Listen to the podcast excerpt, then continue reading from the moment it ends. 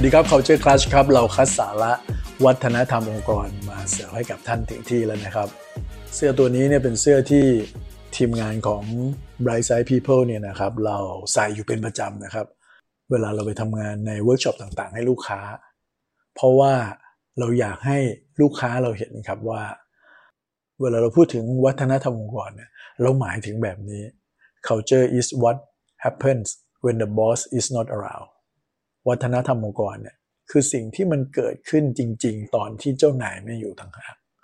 เพราะถ้าวัฒนธรรมองค์กรมันเกิด เฉพาะตอนที่เจ้านายอยู่ตรงนั้น ตอนที่ HR อยู่ตรงนั้นเนี่ยมันก็คงไม่ต่างอะไรกับกฎระเบียบถูกไหมฮะเราทำเฉพาะตอนที่มีคนคอยจับตาเราอยู่ มีคนคอยสังเกตเราอยู่ว่าเราหลุดไปจากเส้นที่เขาขีดเขาวางไว้หรือเปล่า แต่วัฒนธรรมองค์กรเนี่ยมันเป็นการเชื่อมโยง ตัวตนความเป็นองค์กร กับตัวตนของคนในองค์กรอย่างสมัครใจ ไม่ใช่การบังคับ ไม่อย่างนั้นเนี่ยมันก็คงไม่สามารถพูดได้เต็มปากว่านั่นคือวัฒนธรรมองค์กร เพราะคำว่าวัฒนธรรมเนี่ยมันน่าจะเป็นสิ่งที่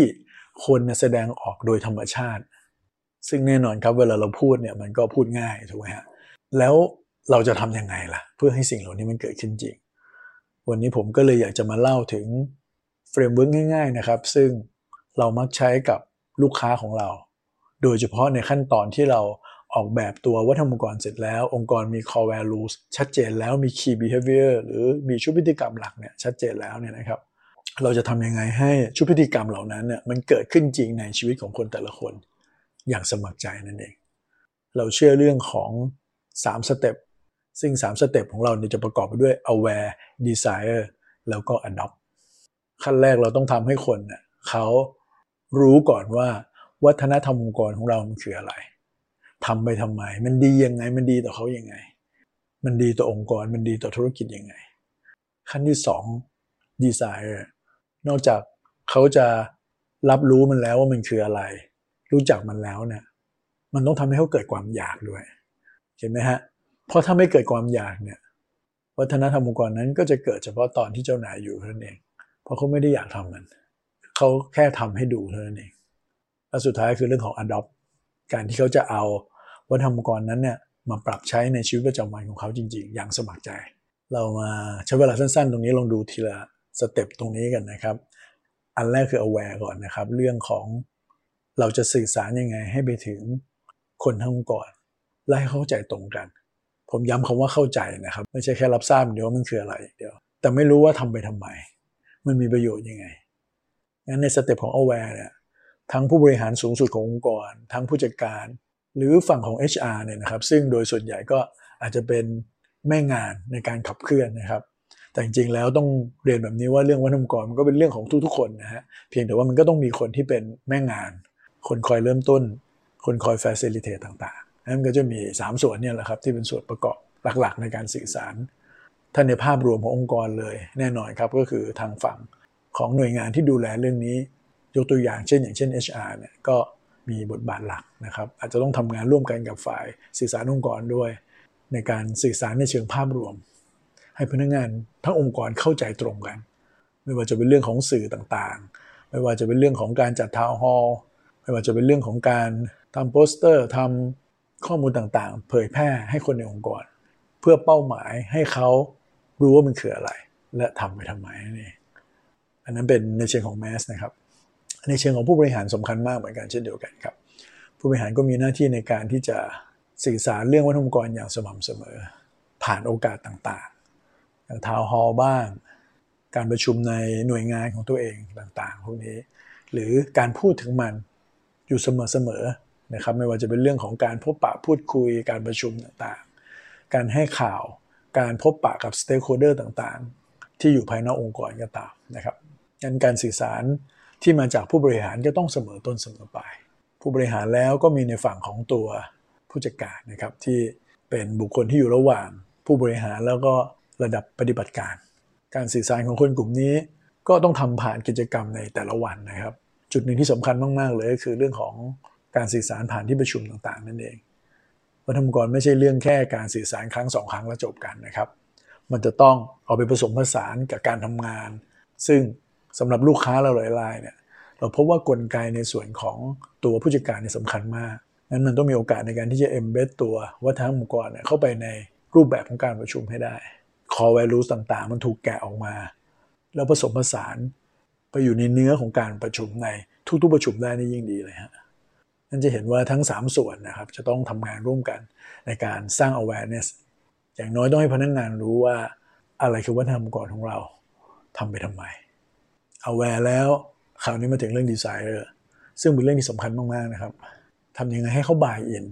ทำไงให้เขาเห็นประโยชน์ แล้วก็อยากร่วม อยากมามีส่วน ไม่ใช่ทำเพราะแค่เป็นหน้าที่เพียงอย่างเดียวนะครับแน่นอนมันก็ต้องเชื่อมโยงมาเรื่องการสื่อสารว่าต้องชัดเจน ในขั้นตอนของดีไซเนอร์เนี่ยจำเป็นครับที่จะต้องทำให้พนักงงานเนี่ยเขามีประสบการณ์ experience นี่เป็นเรื่องจำเป็นนะครับ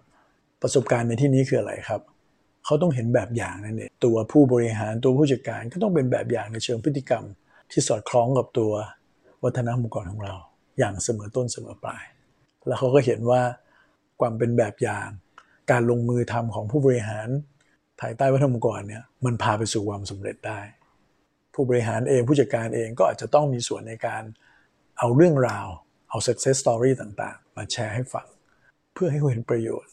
แล้วก็ไม่ได้รู้สึกว่ามันเป็นเรื่องที่ยาก เป็นเรื่องที่จะต้องเปลี่ยนแปลงอะไรมากมาย เขาสามารถที่จะแสดงพฤติกรรมต่างๆ เหล่านั้นได้ บนพื้นฐานของความเป็นตัวของเขาเองนะครับ และนั่นคือในฝั่งของดีไซเนอร์ส่วนในฝั่งของเรื่องการ adopt แน่นอนครับมันก็เป็นขั้นเป็นตอน เขา เข้าใจแล้วเขาเกิดความปรารถนาแล้ว เขาก็จะลงมือทำเขาจะรับตัววัฒนธรรมกรนั้นเนี่ยมาใช้ในชีวิตของเขา เพราะฉะนั้นมันก็จะต่อเนื่องมาจากความเป็นแบบอย่างการลงมือทำตรงนี้ครับพอมันเชื่อมโยงไปสู่ความสำเร็จความอยากเกิดขึ้นแล้ว นี่เวลาเขาจะ adopt เนี่ยองค์กรก็ต้องเอื้อให้การที่เขาจะแสดงพฤติกรรมต่างๆ เหล่านั้นเนี่ยมันทำได้จริงด้วย บางครั้งมันไปติดเรื่องกระบวนการนะครับ บางครั้งไปติดเรื่องของตัวชี้วัด อันเนี่ยผู้บริหารก็ต้องไปเขี่ยเรื่องพวกนี้ให้เขาสามารถที่จะแสดงออกในเชิงพฤติกรรมได้ เมื่อเขามีความปรารถนาที่เกิดขึ้นแล้ว หรือถ้าการแสดงออกในเชิงพฤติกรรมต่าง ๆ เหล่านั้นเนี่ยมันมีเรื่องทักษะมันมีเรื่อง knowledge ความรู้ต่างๆ เข้ามาเกี่ยวข้อง เราก็ต้องจัดสรรให้เขานะครับ ให้เขามีความรู้แบบนั้นจริง มีความเข้าใจจริง ๆ ยกตัวอย่างนะครับ อย่างเช่น วัฒนธรรมกรบางอย่างองค์กรเนี่ยนะครับมันไปเกี่ยวข้องกับเรื่องของดิจิทัลเรื่องของเทคโนโลยี องค์กรก็ต้องมีการให้ความรู้มีการพัฒนา มีการอบรมเขาไม่งั้นเขาก็ทำให้เป็นแม้จะมีความอยากเขาตามมันจะเห็นไหมครับว่า aware desire adopt เนี่ยมันเกิดขึ้นได้จริงครับแล้วพอสามส่วนเนี่ยมันเกิดขึ้นแล้วเนี่ยวัฒนธรรมองค์กรก็จะไม่ใช่เรื่องของการที่ต้อง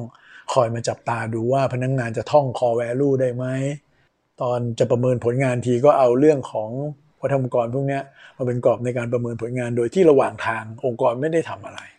นั้นความรู้สึกเหมือนตัวเองถูกบังคับ ความรู้สึกเหมือนว่าตัวเองเนี่ยต้องมีพฤติกรรมอะไรแบบเนี้ยซึ่งไม่ต่างอะไรกับกฎระเบียบเนี่ยมันก็จะน้อยลงนะครับ ถ้าเราจริงจังกับมัน ถ้าเราโฟกัสเรื่อง aware desire แล้วก็ adopt ของพนักงงานนะครับ ก็ลองไปปรับใช้ดูนะครับ ได้ผลไม่ได้ผลยังไงก็มาเล่าสู่กันฟังได้ครับ แล้วพบกันใหม่ใน EP หน้านะครับ สวัสดีครับ